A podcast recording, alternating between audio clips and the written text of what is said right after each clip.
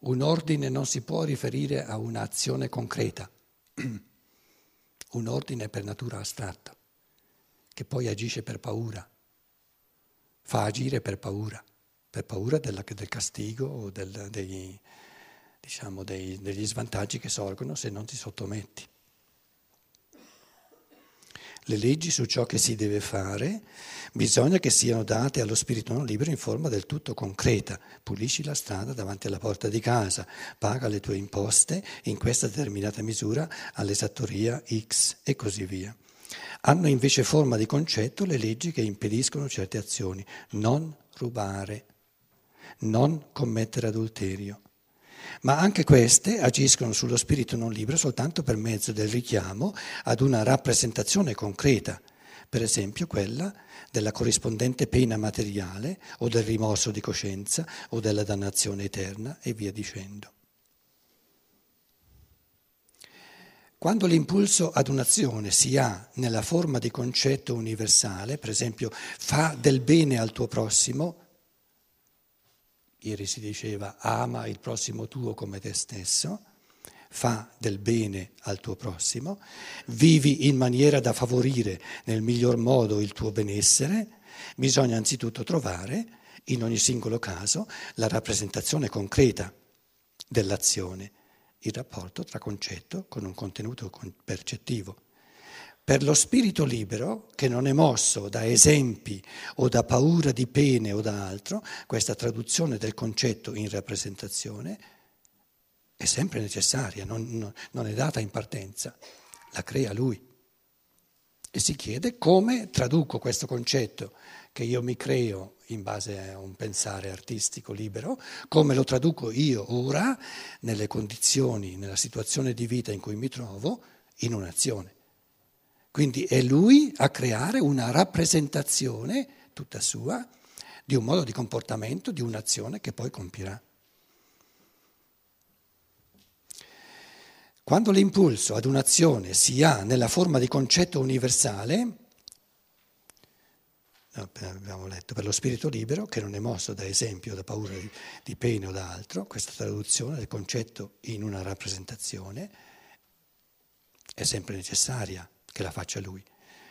Terzo paragrafo, l'uomo produce rappresentazioni concrete traendole dalla somma delle sue idee, anzitutto per mezzo della fantasia. Ciò che occorre allo spirito libero per realizzare le sue idee, per affermarsi, è dunque la fantasia morale. Essa è la sorgente per l'azione dello spirito libero. Questa è la ragione per cui Soltanto gli uomini dotati di fantasia morale sono davvero produttivi moralmente. I semplici predicatori di morale, moral prediger, cioè le persone che si fabbricano delle regole etiche senza poterle condensare in rappresentazioni concrete, sono moralmente improduttivi, perché non producono orientamenti di comportamento. L'altra unilateralità eh, somigliano, viene dopo, somigliano ai critici che sanno spiegare con competenza come debba essere fatta un'opera d'arte, ma che non sono essi stessi capaci di crearne una, anche minima. Per realizzare la sua rappresentazione, la fantasia morale deve penetrare in una determinata sfera di percezioni. L'azione dell'uomo non crea percezioni, ma trasforma quelle già esistenti, dà loro un nuovo aspetto. Allora, adesso prima della pausa, i tre campi della morale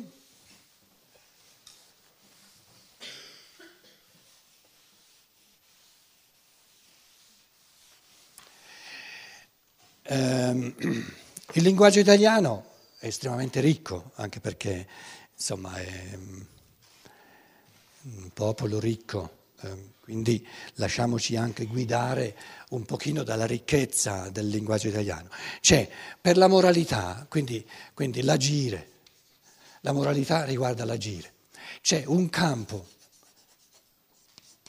adesso non, non vi arrabbiate che io uso diciamo, lo strumentario del linguaggio italiano, un campo di ideazione, perché eh, la domanda è come agisco, cosa faccio, cosa faccio, mo, mo, che faccio? Devo ideare, prima cosa devo ideare, devo farmi un'idea di cosa voglio fare. Quindi un campo di ideazione. In questo, in questo ideare un'idea ci sono due, due, modi fondamentali. Uno è di creare l'idea di ciò che voglio fare, quindi non orientarmi dal di fuori, eh, prendere dal di fuori l'idea di, di, eccetera, eccetera, eccetera, di un dovere o di un... ma di... io voglio fare qualcosa di nuovo, mi creo un'idea del tutto nuovo, campo di ideazione. A. Poi qui C una polarità e poi la, la, la, mediazione sarà il B, B sarà la mediazione. Il C, qual è la polarità del campo di ideazione? Il campo di azione, il mondo reale in cui inserisco la mia azione. Quindi la chiamo campo di azione.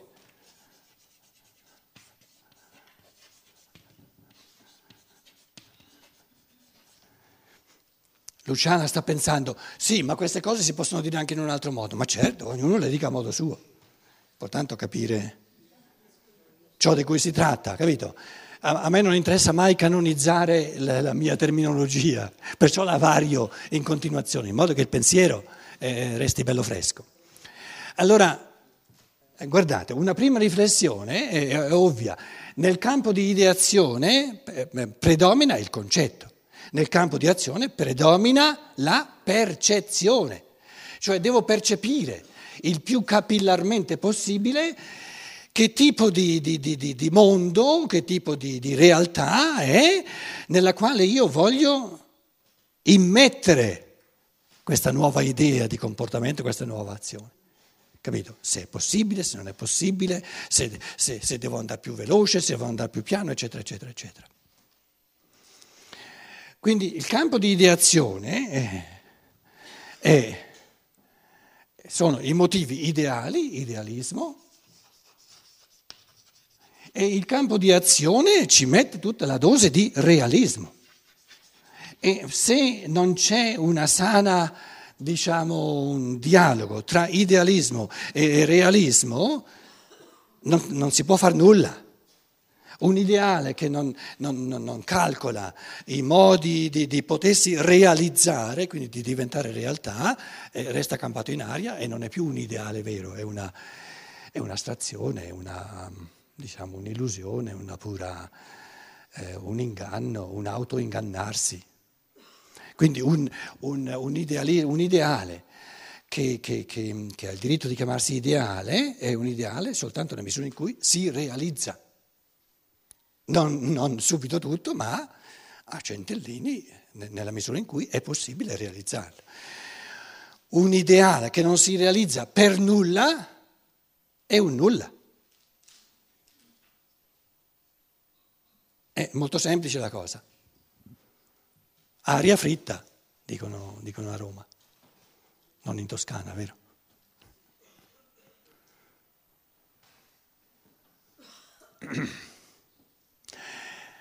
Il, ehm, il, campo di ideazione mi dice il cosa. Adesso vi, vi, vi, vi, metto diverse categorie di questa polarità. Il cosa, cosa voglio fare? E il, nel campo di azione, nel realismo, cosa mi dice? Il come, il come. Se io ho soltanto un'idea di cosa voglio fare, ma non so come, è campata per aria la cosa.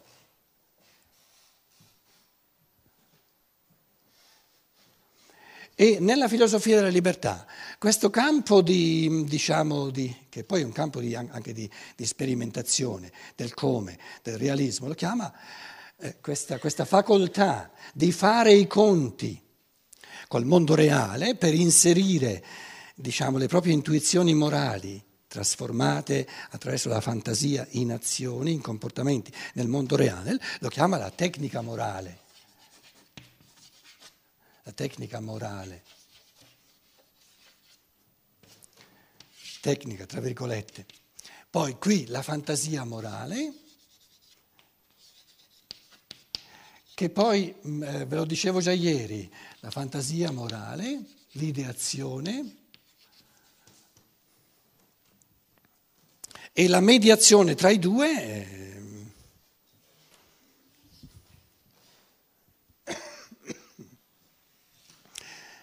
io avrei una proposta di terminologia, che poi l'ho fatta anche nella, nel mio libro sulla filosofia della libertà, perché in italiano la fantasia a questo livello di di ideazione puramente concettuale. Non, eh, Steiner non aveva altri, non c'era ancora la, la, scienza dello spirito, quindi non aveva altri termini che si potevano usare. Se volete, eh, ehm, i tre gradini della, della scienza dello spirito, questo è il livello dell'intuizione, il dialogo tra il mondo ideale e il mondo reale, il dialogo tra i due, è l'ispirazione.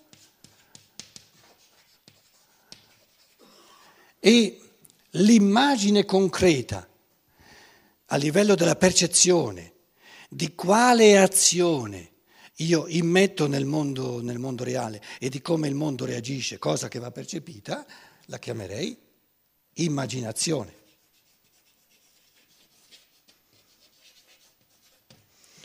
Quindi se io, se volete, una cosa un po', un po' mm, forse eh, immodesta, ma soltanto apparentemente immodesta, se noi scrivessimo oggi la filosofia della libertà con, con, con tutta la scienza dello spirito che abbiamo in mano, io eh, chiamerei questo terzo livello immaginativa morale, questo primo livello intuizione morale o intuitività morale e eh, questo secondo livello, ispirazione morale.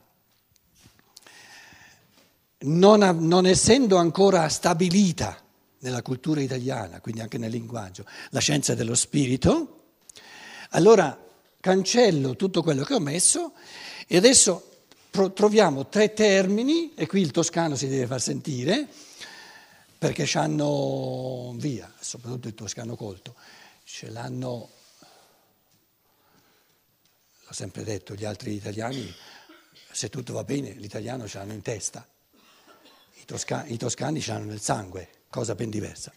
Allora, questa tecnica morale, la parola tecnica non, non calza più di tanto perché in italiano, a, di- a differenza del, del tedesco, eh, la tecnica è molto più tecnica che non in tedesco. In tedesco eh, la tecnica, rifacendosi al greco, ha una misura maggiore di arte, di artisticità. Io lo chiamerei l'ingegno morale.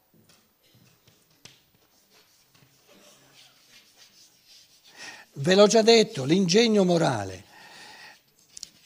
tenendo presente che nella parola ingegno c'è il genio, l'io come genio, che è geniale anche nel come dire, nel, nel, nel, nel cogliere a livello di percezione, di concettualizzazione, la passibilità, quindi la, la, la possibilità di realizzare un concetto morale nel mondo, nelle circostanze, eh, nella situazione di vita in cui uno si trova. E l'ingegnere? Guarda che parliamo di linguaggio italiano, eh? stiamo, stiamo, chiedendoci eh, che terminologia italiana proponiamo. Cosa, cosa, importante, cosa, importante, perché ci troviamo, in un certo senso, adesso al, al culmine della filosofia della libertà. Quindi io ho ritenuto a questo, a questo punto, a questo livello, importante anche una riflessione terminologica.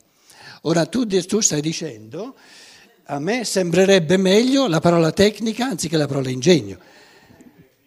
Sì, sta attento che il toscano dietro di te si sta già presentando. Eh, aspetta, eh.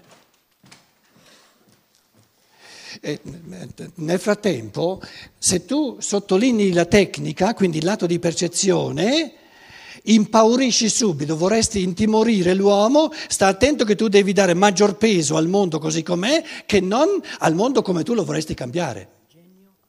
Vedi? Invece l'ingegno morale dà uguale peso.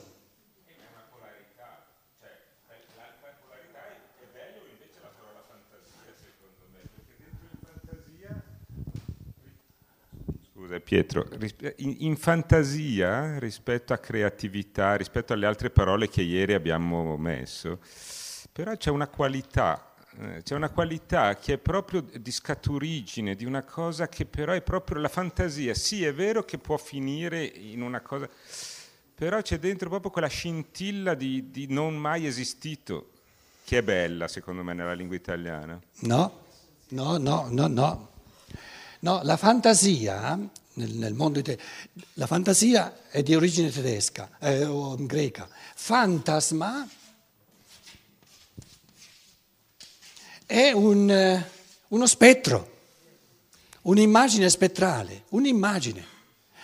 Ora, eh però, parlavi dell'italiano, io ti dico quello ecco, che come in italiano, italiano mi, mi sta, sta, attento, però correggetemi, eh, eh. soprattutto i toscani. In italiano la parola fantasia ha acquisito un, uno spessore tale di arbitrarietà che invece la parola tedesca non ha. E arbitrarietà significa non, non c'è nulla più di oggettivo. Fantasioso significa inventato, significa mm, arbitrario. E tu nella tua riflessione questo aspetto fondamentale della parola italiana fantasia non l'hai, non l'hai considerato per nulla. E Steiner sottolinea, le parole hanno il significato in un popolo, nella lingua di un popolo, il significato che hanno lo dice il sentimento dei membri di questo popolo. Quindi è importantissimo che noi ci chiediamo che tipo di sentimento sorge di fronte alla parola fantasia. E io ti dico, non sottovalutiamo l'aspetto di arbitrarietà, perché c'è. Sì, sì, è molto fantasioso quello sì. che mi stai dicendo, è pieno di fantasia. Significa, infatti, significa campato in aria. Infatti, fantasia è cioè, una parola vai, vai un po' più distante, simile è, un è po' questa, più distante dal microfono. È questa, eh, dall'idea proprio del fantastico anche, eh. no? quindi qualcosa di irreale, eh, non concreto. Sì, non reale. Mentre nella parola ehm, ingegno, che come dicevi Paolo, potrebbe sembrare qualcosa di poco concreto, no? che viene proprio da un mondo ideale, eh, si dice a parte la persona ingegnosa, proprio è ingegnoso colui che riesce a tradurre concretamente in, in una eh, realizzazione concreta e pratica un'idea che ha in mente, percepibile, qualcosa che ha in mente, ma che ci sia proprio qualcosa che si riferisce al reale nel modo più concreto possibile, c'è anche la parola congegno per dire No, il congegno è il risultato. Sì, è, però è, è, una traduzione eh, visibile, percepibile di, una, di, di un'idea. Quindi eh, mi sembra giusto dire ingegno per rifer- morale per riferirsi al, alla tecnica morale. Sta attento. La parola congegno, congegnare, eh, ti, ci porta fuori strada, perché uno che ha ideato una macchina il congegnare, cum, significa adesso sa come mettere insieme tutte le parti. Però il fatto di congegnare volge lo sguardo a queste parti, a questo processo di sommazione e si disattende il processo di unificazione del concetto unitario. Sì. E noi parliamo di un congegno, non di un congegnare. Esatto. Quindi, il congegno è la macchina fatta. Ecco, sì, è quello proprio. A livello di percezione io vedo un congegnare, un, un conge... ma lui non fa un congegnare. La mente o ce l'ha unitaria o non ce l'ha. Capito? Sì. sì. Ecco, però... Chi lo vede da di fuori vede un... Ah, sta congegnando i vari elementi, li sta mettendo insieme. Lui non sta mettendo insieme nulla. Nulla. Però il risultato di questa azione è un congegno. È congegno. Quindi è la realizzazione concreta esatto. di questa attività, diciamo così, mentale, ideale. Quindi si può usare, direi, con, congegno, ingegno morale per, per come traduzione di eh, tecnica morale. Adesso sta attento, se uno ti dicesse, a te toscano, eh, che bella cosa hai congegnato,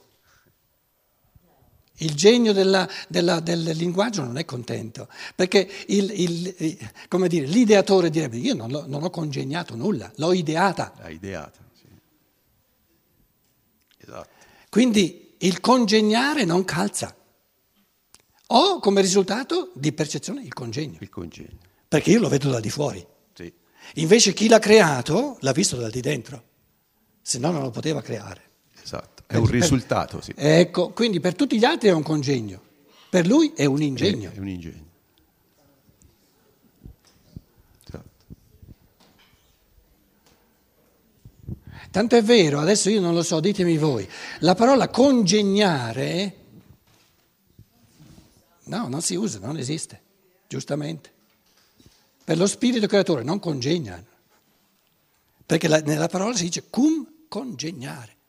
Uno che guarda al di fuori vede, quello piglia una parte, un'altra parte, l'altra parte, è come se fosse un congegnare, ma soltanto a livello di percezione è un congegnare, solo a livello di percezione.